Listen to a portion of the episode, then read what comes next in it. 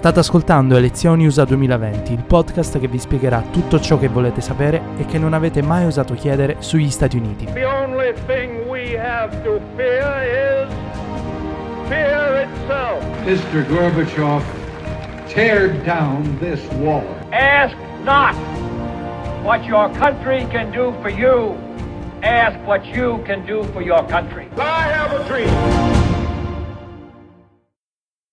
Un diplomatico saluto a tutti i nostri ascoltatori. In questo nuovo episodio del podcast di Elezioni USA 2020 continueremo con la nostra serie di approfondimenti sugli Stati Uniti. Oggi vi vogliamo parlare di istruzione, in particolare del sistema educativo di istruzione e di formazione americano, come è organizzato, di quale autonomia godono le istituzioni scolastiche e in che situazione versano le università negli USA. È tornato a trovarci Matteo Muzio, giornalista del Corriere della Sera e di Rolling Stone Italia, che salutiamo. Bentornato Matteo. Grazie e buon pomeriggio a tutti gli ascoltatori del podcast Elezioni USA 2020. Matteo oggi intervisterà insieme a me Andrea Mariuzzo, ricercatore e storico presso il Dipartimento di Educazione e Scienze Umane dell'Università degli Studi di Modena e Reggio Emilia. Andrea è un grande appassionato di Stati Uniti e conosce molto bene l'istruzione americana. Pertanto vorrei prima di tutto darti il benvenuto in trasmissione. Ciao Andrea. Grazie Gianluca, anch'io vi ringrazio, ringrazio te Matteo per avermi invitato e saluto tutti gli ascoltatori. La prima domanda che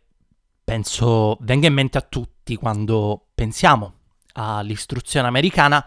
riguarda più che altro il confronto con l'Europa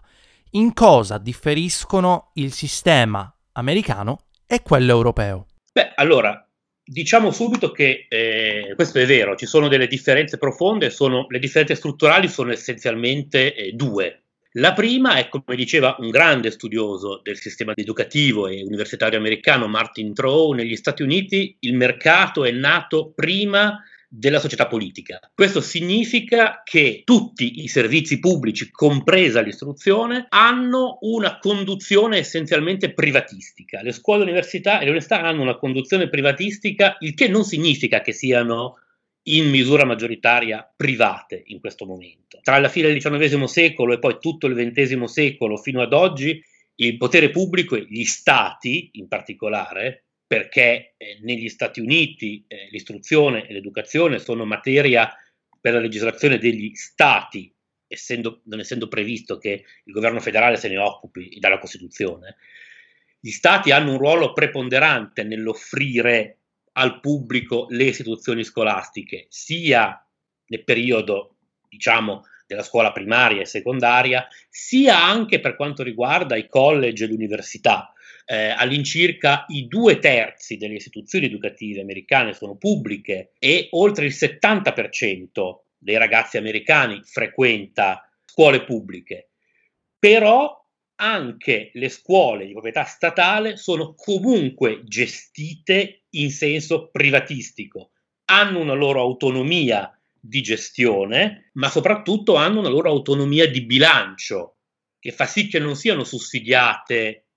diciamo, a pioggia e in continuazione, ma debbano competere con istituzioni, altre istituzioni pubbliche ed istituzioni private per avere un numero di studenti paganti o pagati dallo Stato, ma comunque è importante il numero di studenti che si riescono ad attrarre e rispondendo a progetti di finanziamento aperti al pubblico e al privato per poter avere i loro fondi. Questa è quindi la prima differenza fondamentale. La seconda è una differenza nel ruolo sociale dell'istruzione negli Stati Uniti, nel senso che gli Stati Uniti hanno conosciuto rispetto all'Europa e soprattutto rispetto all'Italia una precoce dimensione di massa dell'istruzione. Già all'inizio del XX secolo più della metà dei ragazzi in età da scuola secondaria frequentava la scuola secondaria. Dopo la seconda guerra mondiale, oltre i due terzi dei ragazzi che avevano l'età per frequentare la scuola secondaria, quindi tra i 14 e i 18 anni, frequentavano la scuola secondaria. Tanto per dare un ordine di paragone, all'epoca l'Inghilterra, che era il secondo paese del mondo, possiamo dire, per percentuale di frequenza alla scuola secondaria, aveva un terzo di ragazzi iscritti a scuola. In Italia la percentuale era inferiore al 20%, quindi capite che la dimensione sociale di massa della scuola secondaria è storicamente molto forte. Fin dall'Ottocento si guardava la scuola secondaria, soprattutto negli stati del nord più avanzati eh, dal punto di vista economico, produttivo e culturale, a, eh, eh, scuola secondaria come a una necessità, come di fatto a una scuola dell'obbligo, e i fatti oramai dal secondo dopoguerra eh, in tutti gli stati l'obbligo scolastico è, arriva fino ai 18 anni di fatto e questo si porta tante, eh, a, a, a, tante conseguenze che ci possono interessare per capire eh, queste differenze. E in primo luogo il fatto che con una scuola secondaria così frequentata anche l'università, anche la dimensione post secondaria è diventata rapidamente di massa. Oggi oltre la metà dei ragazzi tra i 18 e i 25 anni frequenta il college, che è appunto il primo step post secondario, ne parleremo sicuramente. Il college quindi non ha soltanto una dimensione di specializzazione come le nostre università che forniscono un sapere specialistico, già specializzato. I primi anni di college, specialmente il primo anno di college, sono momenti di rifinitura della cultura generale ed è per questo che fare il college diventa negli Stati Uniti fondamentale per, per completare la cultura generale e quindi trovare un lavoro che non sia un lavoro meccanico. E questo è dato anche da un altro elemento importante, conseguenza di questo ruolo del college così significativo e così diffuso già da decenni nella cultura americana, ovvero il fatto che quasi tutti i college, quasi tutte le università americane siano strutture eh, residenziali lo sappiamo tutti, chiunque ha visto i film americani sa che eh, gli studenti universitari vivono nel campus e hanno quindi un'esperienza molto più forte, molto più immersiva nello studio di quella che è possibile avere in una dispersiva città universitaria europea e in fondo è anche per questo che il college riesce ad offrire a così tante persone una formazione sia di cultura generale sia di prima specializzazione così efficiente. Le scuole in America godono di un'autonomia locale e statale che rende quasi inutile il ruolo del governo federale. Come sfruttano questa autonomia le scuole? Pensi che il governo americano debba intervenire maggiormente sull'istruzione primaria e secondaria o lasciare la maggior parte delle competenze ai singoli stati è un metodo efficace? Allora, eh, su questo bisogna fare un pochino alcune eh, specificazioni. Sappiamo che eh, negli Stati Uniti chiunque conosca gli Stati Uniti sa come sono eh, gestiti, governati, come è il loro sistema istituzionale, sa che pubblico significa appunto, può significare due cose, statale e federale. Come ho detto in precedenza, nel mondo della scuola, eh, qui parliamo soprattutto di scuola, appunto, di quello che negli Stati Uniti si chiama il K-12, cioè dal kindergarten, dall'asilo fino ai, al dodicesimo anno di scuola, cioè la fine delle scuole superiori, eh, in questo ambito gli stati hanno un ruolo centrale nel fornire il servizio, cioè gran parte delle scuole, come ho detto due terzi delle scuole sono pubbliche, ma appunto c'è un sistema di gestione autonomo e decisamente privatistico, per cui ogni scuola gestisce soprattutto il proprio bilancio, perché poi la cosa fondamentale è il budget che si ha a disposizione per poter dare qualità al servizio scolastico. Ogni scuola decide il proprio bilancio in maniera autonoma. Questo porta ad una serie di criticità, ma anche ad una serie di pregi del sistema. In primo luogo, eh, le scuole americane, con la loro capacità di sviluppo autonomo, sono particolarmente capaci di adeguarsi al contesto in cui operano, di offrire alle comunità che servono, come solitamente si dice nel linguaggio statunitense un po', un po' eh, ampolloso, alle comunità che servono, dicevo, le, le scuole riescono ad offrire eh, ciò che effettivamente viene richiesto in un determinato contesto. Eh, naturalmente questo però comporta diverse accezioni. Eh, una scuola che serve eh, comunità e quartieri di particolare eh, pregio, particolarmente altolocati, benestanti, avrà obiettivi e, e, e, lavorerà in un contesto completamente diverso dalle scuole di frontiera, nei quartieri, eh, nei quartieri popolari, che hanno come obiettivo fondamentale quello di tenere fuori i ragazzi eh, dalla strada e dalle cattive compagnie. Eh, in alcuni casi, ecco, le, eh, l'autonomia di bilancio da questo punto di vista rischia di essere problematica perché le scuole che lavorano in quartieri più difficili hanno eh, maggiori difficoltà ad affermarsi e a mantenere insomma, eh, bilanci adeguati e, e, e questo crea delle difficoltà nell'erogazione di un loro servizio, che però è un servizio essenziale, anche se poi la qualità effettiva degli studi sarà inferiore a quella di una scuola che invece ospita i rampolli della buona borghesia, che hanno tempo di formarsi, di studiare, di fare attività extracurricolari, eh, eccetera. Detto questo, c'è poi un altro elemento che è appunto il, il, il, il, governo federale. Il governo federale, abbiamo detto, non può legiferare direttamente sulla scuola perché la Costituzione eh, non lo prevede. Ciò nonostante, il governo federale può stanziare dei eh, fondi per la scuola,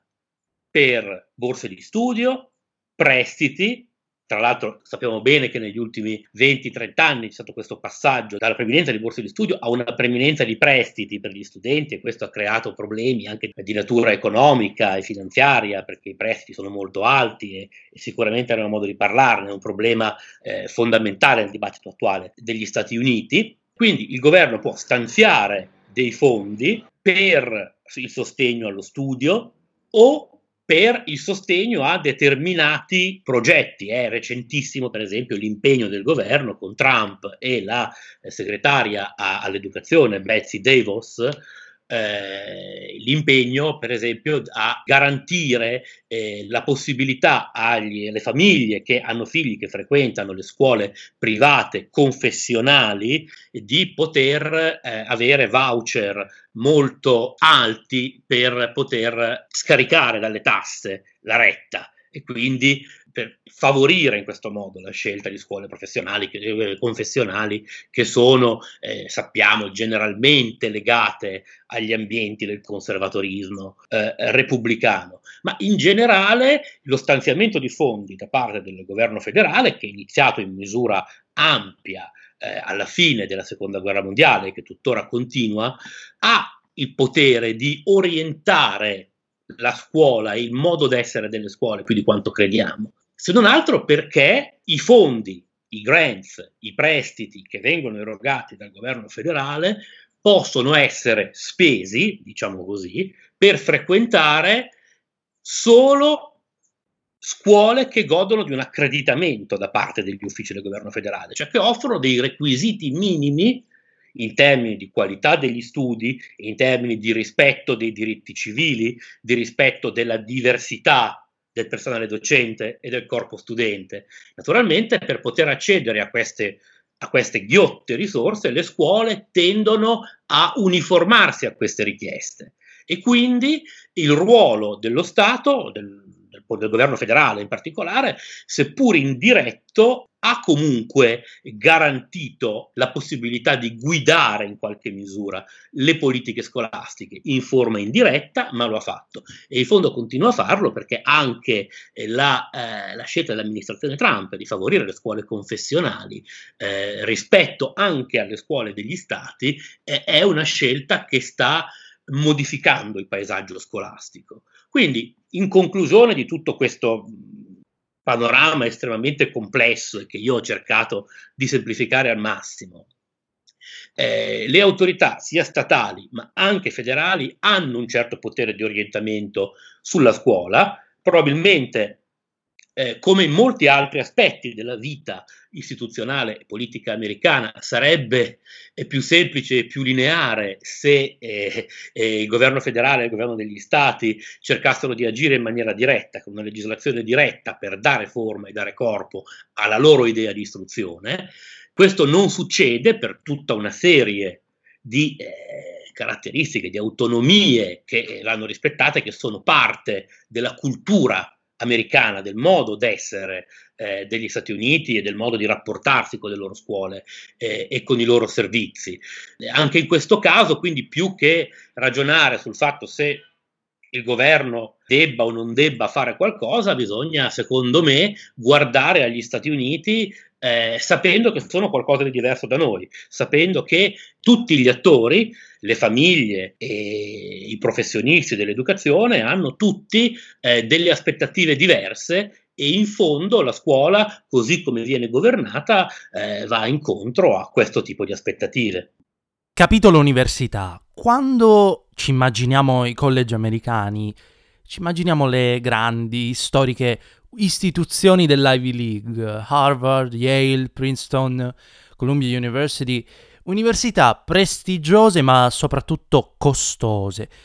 Esistono però realtà ben diverse che offrono un'istruzione terziaria a chi non può permettersi le rette delle università private, i community college. Potresti spiegarci in cosa consistono, chi li frequenta e soprattutto perché esistono? Sì, allora, anche qui bisogna fare qualche piccola eh, specificazione. Diciamo che eh, dal punto di vista della, della nomenclatura, eh, Harvard, Yale, eh, Princeton, le grandi università che noi conosciamo sono appunto università, cioè offrono un college per gli studenti appena usciti dalla scuola secondaria e poi delle scuole di specializzazione o per fare il dottorato di ricerca o per professionalizzarsi, perché negli Stati Uniti per fare gli avvocati e i medici bisogna fare delle scuole di specializzazione successive al college, la law school, la medical school, eccetera. Queste sono le università. Negli Stati Uniti poi ci sono anche molti college quadriennali, quindi che offrono il primo livello universitario, che non hanno altre scuole di specializzazione attorno ad esso. Sono quindi molto meno conosciute all'estero queste istituzioni, perché di solito noi europei che guardiamo agli Stati Uniti, spesso guardiamo agli Stati Uniti perché siamo interessati a, a, ai suoi programmi, ai, programmi di università post laurea. Quasi nessuno dall'Europa va, va, a fare, va, a fare, il college negli Stati Uniti perché non gli converrebbe. I rapporti costano troppo di solito i college veramente buoni eh, rispetto alle università europee. E quindi, però ci sono questi college, dicevo appunto, che sono a volte meno conosciuti in Europa, ma che spesso hanno una buona fama negli Stati Uniti perché preparano molto bene per eh, i passi successivi, per le scuole post laurea successive. E spesso sono anche più accessibili sul piano economico per le rette rispetto ai college delle grandi università che viaggiano intorno ai 40-45 mila dollari all'anno di retta, sempre tenendo conto però che sono tutti college di natura residenziale, quindi in questi soldi si pagano anche le spese per l'alloggio, per esempio, che chiunque studia fuori sede in Italia sa che eh, anche in Europa queste spese non sono una cosa da poco, anche se le tasse sono, sono più basse, le tasse universitarie. E poi appunto abbiamo attorno al college questo universo dei community college, che sono delle, delle scuole post secondarie, quindi che si frequentano dopo eh, la scuola superiore, dopo la high school, di solito di durata biennale, quindi più breve, che hanno innanzitutto una forte connotazione professionalizzante, cioè eh, eh, hanno delle, dei percorsi formativi con eh, un chiaro obiettivo di formare professionisti in specifici ambiti, eh, ambiti che spesso sono diversi tra loro e dipendono, come dicevo prima, anche dalla comunità che questi eh, community college servono. Ci sono infatti aree in cui servono determinate specializzazioni eh, per esempio nel lavoro industriale per diventare poi capiturno e caporeparto di qualche azienda, grande azienda che assume dipendenti nella zona in cui il community college lavora, oppure ci sono percorsi per diventare, non so, agenti immobiliari laddove il mercato immobiliare può rappresentare una risorsa eh, importante, sono comunque un passaggio molto importante per chi appunto non può permettersi le rette eh, di un college quadriennale, eh, ma ha intenzione, ha le capacità e ha l'intenzione di svolgere un lavoro che non sia un lavoro puramente meccanico, quello di andare a fare l'operaio o lavori a bassissima intensità intellettuale, che sono quelli che aspettano chi eh, finisce la high school senza una formazione ulteriore. Questi community college rispetto ai college quadriennali hanno alcune caratteristiche eh, che li rendono appunto particolarmente aperti anche a fasce sociali prive, sostanzialmente prive di molti mezzi. Sono eh, infatti, eh, in primo luogo, sono aperti a tutti e non richiedono, non richiedono delle caratteristiche nella formazione per eh, l'ammissione. Voi sapete, infatti, senz'altro, avete sentito sicuramente parlare del fatto che per essere ammessi ai college eh, americani spesso gli studenti devono presentare non solo i voti e i loro primi, piccoli curricula sulle attività che hanno fatto, non solo i voti scolastici e le loro prime attività, ma anche spesso i ehm, risultati di test standard, il SAT e l'ACT, che eh, misurano, dovrebbero misurare le attitudini scolastiche eh, di della persona che eh, li sostiene. Eh, per, questo perché i posti per ogni università e per ogni college sono limitati, limitati, limitati dalle possibilità di ospitalità del, del campus, se non altro, e naturalmente eh, ogni università cerca di selezionare per quanto possibile i migliori che le si offrono. E questo non avviene nei community college, che no, non richiedono questo passaggio, anche perché di solito non sono residenziali, servono eh, la comunità in, che sorge attorno a loro eh, e quindi spesso i loro studenti continuano a vivere a casa o con i genitori o da soli, eh, andando a frequentare i loro corsi L'altro aspetto che è abbastanza importante, che negli ultimi anni ha fatto di nuovo tornare i community college al, al ribalta nel dibattito politico, è il fatto che nel 2015 il presidente Obama ha eh, iniziato una ampia campagna per rendere i community college completamente gratuiti, almeno per i residenti dello Stato in cui i community college operano che generalmente è lo Stato che possiede quel community college, che è un'istituzione di proprietà pubblica. Non tutti gli Stati ovviamente lo hanno seguito, anche qui lo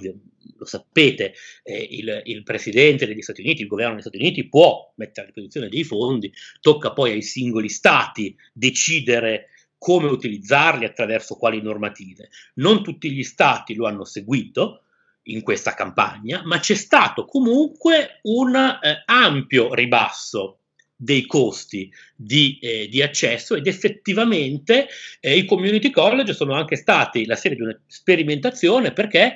in molte realtà eh, statali si è deciso che l'accesso ai community college fosse gratuito perché aveva un reddito inferiore ad una certa somma, naturalmente che variava da Stato, da stato a Stato, eh, ma questo quindi ha favorito molto l'ingresso a questi community college che, come ho detto, sono diventati ormai una tappa obbligata per chi, il diplomato a high school, vuole svolgere un lavoro che non è di particolare intesa intellettuale, ma che comunque non è semplicemente meccanico, un lavoro d'ufficio, diremmo noi, e tra l'altro sono un elemento importante, l'accessibilità di questi community college è abbastanza importante perché con il diploma biennale chi vuole magari dopo aver lavorato qualche anno, aver messo da parte qualche soldo in qualche anno, può fare domanda di ammissione in un college quadriennale, quindi in una vera e propria università, facendosi riconoscere gran parte dei crediti ottenuti nei primi due anni. È sempre più frequente che i community college siano, diciamo, una porta di servizio per eh, dare anche a studenti di bassa estrazione sociale nel corso degli anni un'istruzione universitaria eh, di tutto rispetto. Stanno, stanno emergendo di nuovo, come lo sono stati per esempio nel secondo dopoguerra, quando c'è stato con il ritorno dalla, dalla, seconda guerra mondiale dei veterani che hanno spesso ricominciato a studiare attraverso i soldi che lo Stato garantiva loro, eh, una, una, un grande aumento di studi post secondari, eh, anche in questi anni i community college stanno riemergendo come possibile eh, strumento di elevazione sociale per le classi che sono state più colpite, durami, colpite più duramente dalla crisi economica di questi ultimi anni. Uno dei problemi lamentati dal mondo accademico americano è la proliferazione di personale amministrativo che fa da contorno alle varie figure manageriali delle università. Quanto questo ha fatto lievitare i costi di gestione? Allora, anche su questo punto eh, bisogna, secondo me, dire che gli Stati Uniti hanno una loro specificità rispetto alla realtà europea che noi conosciamo meglio. Eh, un grande studioso eh, di sociologia dell'istruzione universitaria, uno dei pionieri del campo, Barton Clark, negli anni 60 faceva notare, lui americano, guardando all'Europa, faceva notare come fosse per lui strano che in grandi università, come anche Oxford, Cambridge, lui poteva conoscere bene perché eh, l'Inghilterra era una delle mete de, di, di, formazione, di alta formazione dei laureati americani. Dicevo, oh, anche in come Oxford e Cambridge, università così importanti, il, la gestione amministrativa delle università fosse in mano a dilettanti, quelli che lui chiamava dilettanti. E i dilettanti erano i professori universitari che dopo una vita dedicata so, a studiare la fisica o la storia antica diventavano per alcuni anni rettori o prorettori al bilancio o prorettori alla, alle relazioni internazionali, eccetera. Eh, questa diciamo, era la caratteristica eh, delle, della gestione delle università europee mh, fino a periodi piuttosto recenti, fino sostanzialmente agli anni 80-90 negli Stati Uniti invece molto presto, già nel corso dell'Ottocento, proprio per la caratteristica eh, con cui nascevano molte delle prime università americane, che dovevano cioè, servire una certa comunità, avevano dei responsabili privati che le avevano finanziate, ma svolgevano un servizio pubblico, rispondevano a leggi sia statali e poi più tardi federali anche nel caso in cui non fossero pubbliche, insomma, per questa complessità di gestione, fin dall'Ottocento emerge negli Stati Uniti una eh, classe di professionisti dell'amministrazione universitaria che fanno quello di mestiere e non demandano l'amministrazione vera e propria al personale accademico, alla comunità accademica, la presenza di queste figure, cioè l'amministratore delegato, il direttore generale, cioè il direttore amministrativo, che oggi sono presenti anche nelle nostre università, negli Stati Uniti era tutto sommato abbastanza tradizionale e la dialettica tra il personale accademico, insegnante e il personale amministrativo è una tradizione nella gestione delle, eh, delle grandi università, grandi e meno grandi università americane. Oggi possiamo dire che c'è una specie di livellamento transatlantico. Cioè, da un lato, appunto, con gli anni 80-90 anche in Europa è emersa e sta guadagnando sempre più potere una classe di professionisti dell'amministrazione universitaria. In, negli Stati Uniti questa classe c'era già, nel corso del tempo, man mano che si è diffusa anche negli Stati Uniti questa tendenza alla precarizzazione del, eh, delle posizioni accademiche, le posizioni amministrative di contorno, diciamo così, sono diventate spesso uno strumento per garantire un futuro legato all'università anche di giovani studiosi,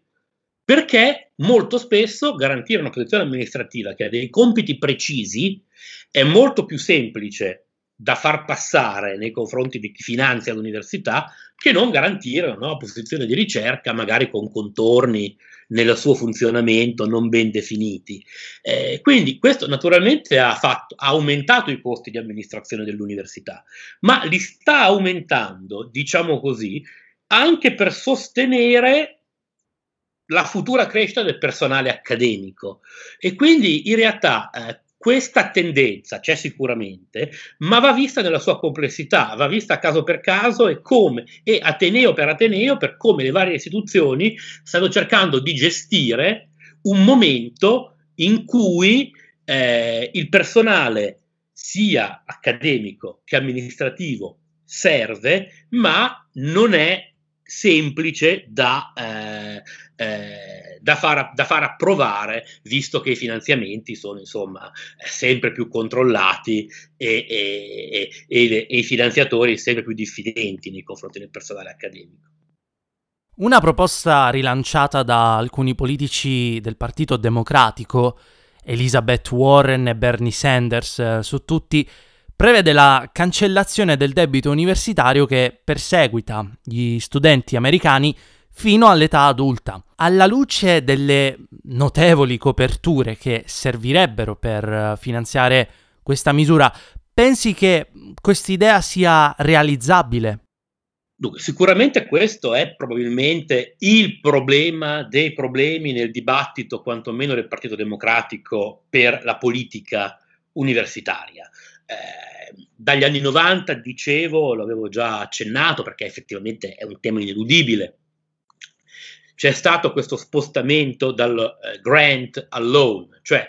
le grandi eh, fonti di finanziamento federali, statali e private di fondazioni culturali che sostengono lo studio stanno passando sempre di più dall'erogazione di borse di studio, che sono a fondo perduto, all'erogazione di prestiti, sicuramente agevolati, sicuramente che verranno restituiti nel momento in cui eh, lo studente che ne ha goduto eh, avrà un reddito adeguato a una certa soglia, ma che sono comunque prestiti, eh, che quindi devono essere restituiti e che richiederanno del tempo, perché sappiamo, ho detto nelle grandi università, eh, laurearsi, prendere il degree del college a Harvard significa pagare intorno ai 180 mila dollari solo di tuition payments. Eh, quindi eh, spesso e volentieri la restituzione del debito dura poi anche 20 anni, 25. E la questione con la fine degli anni 2000 è diventata di attualità perché si temeva, gli esperti di economia temevano che dopo la bolla degli affitti, che sicuramente molti ricorderanno, 2007-2008, una crisi finanziaria potesse sorgere dalla bolla del, dei, debiti, dei, debiti, universitari, perché eh, eh, praticamente nel momento in cui eh, gli studenti, i laureati guadagnavano sempre meno, erano sempre meno tenuti e pag- iniziavano sempre più tardi a pagare le rate del debito, questo provocava un aumento considerevole della sofferenza delle banche che avevano anticipato i soldi, eh, con tutti i problemi che possiamo capire. Eh, ora sembra che il problema sia meno emergente nel dibattito eh, finanziario, che la bolla sembra che non debba scoppiare con, grande, con, grande, con una grande deflagrazione. Eh, resta però il problema che eh, eh, i prestiti eh, che sono stati contratti eh, rendono meno sostenibile la, frequen- la, frequenza universitaria, rendono meno sostenibile l'accesso universitario per ampie fasce di popolazione. Il presidente Obama nel 2015 era intervenuto con un primo piano di rimodulazione del debito attraverso sostegno pubblico, che faceva sì che non si dovessero pagare debiti per oltre 20 anni, che eh, gli interessi troppo alti contratti in alcuni anni particolarmente difficili venissero calmierati e che sulla base del reddito che ciascun laureato aveva, eh, la quota di debito potesse essere rimodulata nel corso del tempo. Eh, per poter portare avanti quel, quel, programma sarebbero serviti altri stanziamenti di soldi che Trump non ha, non ha messo a disposizione, ma nel 2016, quando sembrava che i democratici fossero avviati verso una riconferma, eh, durante la, le primarie che tutti ci ricordiamo di quell'anno, ehm, Sanders eh, ha lanciato questa proposta di eh, gratuità per i college pubblici che, eh, e di eh, ripagamento del debito completo. Mm, e, e, più che, oltre che la, insomma, le amplissime coperture che voi avete ricordato, che sono sicuramente difficilissimi da, eh, eh, sicuramente difficilissimi da, da, trovare con qualunque tipo di congresso, anche con un congresso alla maggioranza, alla maggioranza democratica. Quello che eh, eh, fa riflettere sulla proposta di Sanders, che poi è stato seguito in qualche modo dalla Warren eh, nelle, nelle, primarie del 2020, è eh, la proposta di copertura, cioè l'ideale proposta di copertura, che per Sanders è più o meno sempre la stessa, cioè una tassazione speciale per andare a spennare gli speculatori di Wall Street. Eh, quindi, mh, oltre che il fatto che si tratti di una proposta estremamente costosa che difficilmente troverà, troverà eh, coperture sufficienti. Quello che eh, si chiarisce di questa proposta è la volontà di radicalizzare lo scontro, la volontà di aumentare l'aggressività del dibattito, del dibattito pubblico. Credo sapendo bene che gran parte del Partito Democratico non può accettare questi toni e questi orientamenti eh, e, e, quindi in ogni caso Sanders saprebbe poi come trovare i suoi responsabili nel momento in cui non gli venisse, non gli venisse eh, garantita la possibilità di andare avanti su questo terreno, eh, ma insomma io credo che in conclusione che questa proposta vada letta eh, nell'ottica del dibattito interno alle primarie. Sanders non ha mai prestato grande interesse alla fattibilità delle sue proposte. Eh, è una, questo è un modo che Sanders ha per posizionarsi in un settore che per lui è vitale perché sappiamo il suo successo tra gli studenti di college eh, che sicuramente vedono nella possibilità di disfarsi del debito e di poter accedere gratuitamente a tutti i college pubblici eh, come a, a, un'importante conquista. Ecco. Guardiamolo da questo punto di vista più che valutarne le, le, la fattibilità e questo a prescindere dal fatto che eh, Sanders ormai appunto sia fuori dai giochi eh, dalle primarie. Il candidato democratico alla presidenza Joe Biden vorrebbe rendere gratuite le università pubbliche per tutte le famiglie sotto i 120 mila dollari di reddito. Una proposta in netto contrasto con le politiche dell'amministrazione repubblicana. Tu come la vedi? Credi che possa aumentare l'accesso all'istruzione superiore o è soltanto uno dei tanti specchietti per le allodole che vengono rilanciati in campagna elettorale? Allora, diciamo che anche Biden si riallaccia perché molti dei temi, abbiamo visto non solo per l'università, molti dei temi delle primarie del 2020 si riallacciavano un po' al, al dibattito bruscamente interrotto nelle primarie del 2016, eh, interrotto dalla vittoria, dalla vittoria di, di Trump. Eh, Hillary Clinton, in maniera meno conflittuale di eh, Sanders, poneva però una questione importante che Biden qui riprende, forse vedremo spostando un, po ulterior, un pochino a sinistra la sua proposta, eh, ma comunque partendo una, da, da, da, una base abbastanza condivisa all'interno del Partito Democratico, ovvero la necessità che gradualmente si arrivasse al fatto che i college statali, pubblici, potessero essere frequentati da tutti senza la necessità di indebitarsi e quindi, sotto una certa quota di reddito, gratuitamente. Si è visto che in molti stati questo si è cominciato a fare con i community college, che naturalmente servono ad una fascia di popolazione che è problematica sul piano del reddito. I college statali, che ho visto sono la, l'opzione della grande maggioranza degli americani che continuano gli studi dopo la high school, servono una, una platea molto varia, di persone che possono tranquillamente permettersi il, eh, la retta, ma anche di persone che hanno molte difficoltà a permettersela. In definitiva, quindi, questa proposta, gratuità sotto i 120 mila dollari annui, che sembrano una cifra spropositata, ma in realtà se si pensa ai costi di alcuni servizi essenziali negli Stati Uniti, sono in realtà la cifra, il reddito della classe media, diciamo così, ecco, il reddito della classe media un po' in difficoltà, un po' impoverita in questo periodo, eh, la gravità sotto, questo, sotto, questo, questo, sotto, sotto questa soglia, e poi una modulazione della retta in modo che nessuna famiglia debba indebitarsi per fare studiare i figli, più che ehm, ad aumentare la, eh, l'accesso alle università, che è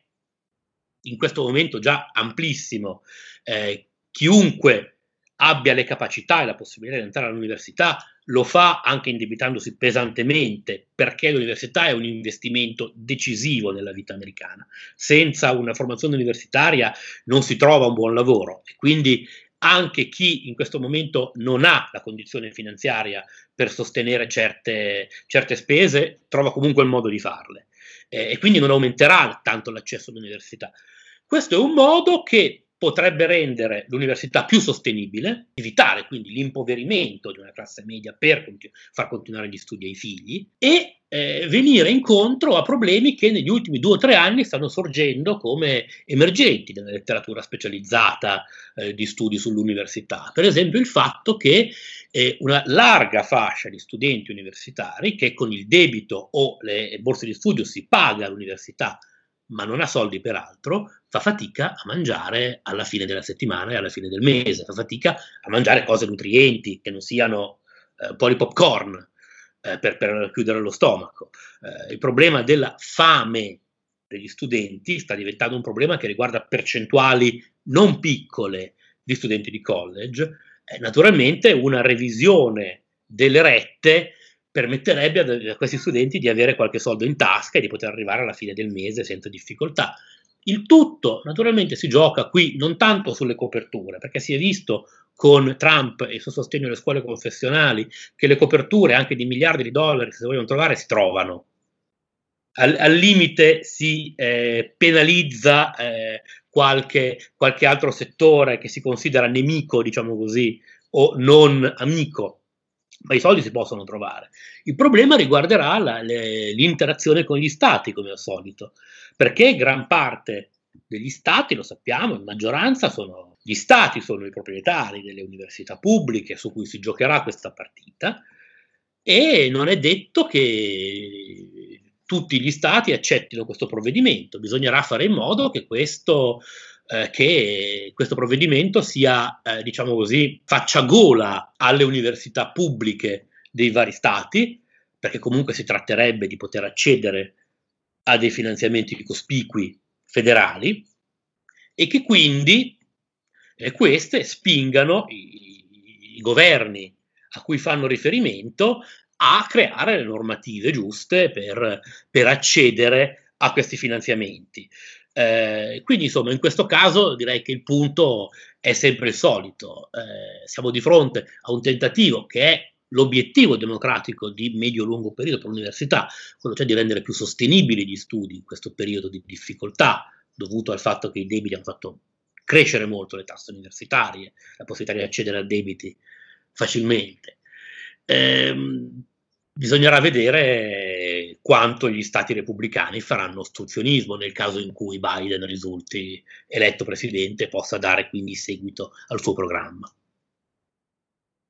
La concorrenza alle prestigiose università private a volte eh, viene anche dai sistemi statali, la cui punta di diamante, per fare un esempio, è quella del University of California quanto questa tipologia di rete di Atenei è rimasta sostenibile e quanto invece ha fatto proprie alcune dinamiche del settore privato? Sì, ecco, per questo serve un pochino andare indietro nel tempo per capire cosa è successo, perché eh, bisogna un pochino chiarire come sono i vari sistemi universitari statali. Eh, nel 1960 lo Stato della California, che era da poco diventato lo Stato eh, più popoloso e anche quello economicamente più rilevante, come è tuttora degli Stati Uniti, ad, aveva dato la stura a un master plan for higher education, quindi ad un grande piano regolatore, diciamo così, del sistema universitario, che metteva in ordine vari, ehm, le varie istituzioni statali che si erano create, eh, quindi facendo in modo che eh, college e community college in tutto lo Stato funzionassero, che ci fosse una rete di state universities che potesse garantire anche dei percorsi oltre il college, nella misura in cui aveva un corpo docente e l'accesso a fondi sufficienti per farlo, quindi una qualità istituzionale per farlo, e poneva al vertice della, di questa piramide, diciamo così, di istituzioni, la University of California, che giustamente ricordavi, che era la grande università di ricerca, che era privilegiata nel, eh, nei finanziamenti, che era eh, privilegiata per quanto riguardava eh, l'assunzione del personale più qualificato nell'attività di ricerca e che aveva programmi di formazione alla ricerca in tutte le discipline, si può dire. Questo piano è stato replicato da tutti i maggiori stati e ha rappresentato un po' la, ehm, eh, la bussola per l'impegno degli stati nella competi- dell'alta competizione universitaria, diciamo così, della competizione per la ricerca e per gli alti studi tra le università statali e la eh, galassia di università private che tutti noi conosciamo, Harvard, Yale, eh, Cornell, Columbia, Princeton, Stanford in California, appunto. Eh, ora, questo sistema ha eh, la eh, garantisce stata la possibilità di allocare, di giustificare quantomeno l'allocazione di elevati fondi su un unico hub di ricerca per tutto lo Stato. Questo naturalmente fa sì che gli Stati più ricchi, più capaci di gestire risorse, possano effettivamente creare dei grandi poli di alti studi, di alta formazione alla ricerca e di ricerca pura e applicata che fanno concorrenza con il, ehm, le, i, i grandi poli privati. Questo era l'obiettivo, quello di avere un grande hub della ricerca che comunicasse con tutte le università pubbliche dello Stato, ma che restasse comunque ad un livello più alto di competizione. E questo sostanzialmente si sta tuttora ottenendo. Naturalmente, eh, come dicevo prima, la, ehm, le università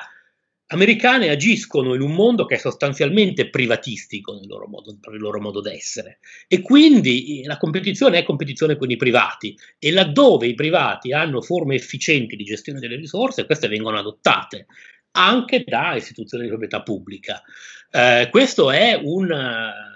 un sistema di emulazione che in generale agli alti livelli è risultato virtuoso. Tant'è vero che la University of California, appunto, ma anche altre università statali a livello eh, di punta di diamante, eh, riescono a reggere tutto sommato bene eh, la competizione. Resta il fatto appunto che eh, questo è un problema che può essere discusso, ma che, come dicevo, va capito nell'ambito di questo più ampio contesto, che è un modo diverso di guardare all'università e alla sua funzione abbiamo rispetto a quello che abbiamo noi in Europa, eh, resta il fatto che queste singole università eh, viaggiano più o meno per se stesse, eh, eh si, si, autogestiscono nella loro competizione con, con, il mondo, con il resto del mondo, diciamo così, non solo con le università americane, ma anche con le università del resto del mondo, eh, mentre eh, il ruolo delle altre istituzioni statali è quello, forse più terra-terra, ma altrettanto importante, di garantire un servizio diffuso. Eh, Sicuramente quindi in conclusione, in conclusione di tutto questo, i fili che legano le punte di diamante, gli hub come la University of California, con il resto del sistema statale attorno si sono un po' assottigliati negli ultimi anni, restano comunque attivi, c'è ancora una comunicazione e la, eh, l'University of California in generale sente nei suoi eh, docenti di riferimento il ruolo pubblico che riveste, eh, l'importante è non eh, tagliare del tutto questi fili. E finora mi sembra che eh, negli stati più importanti eh, ci si sia riusciti. Naturalmente bisognerà vedere come andrà avanti la situazione. Bene, per oggi è tutto. Ringraziamo Matteo Muzio e Andrea Mariuzzo per essere stati con noi oggi. A presto. Grazie, arrivederci. Grazie a tutti, buon pomeriggio.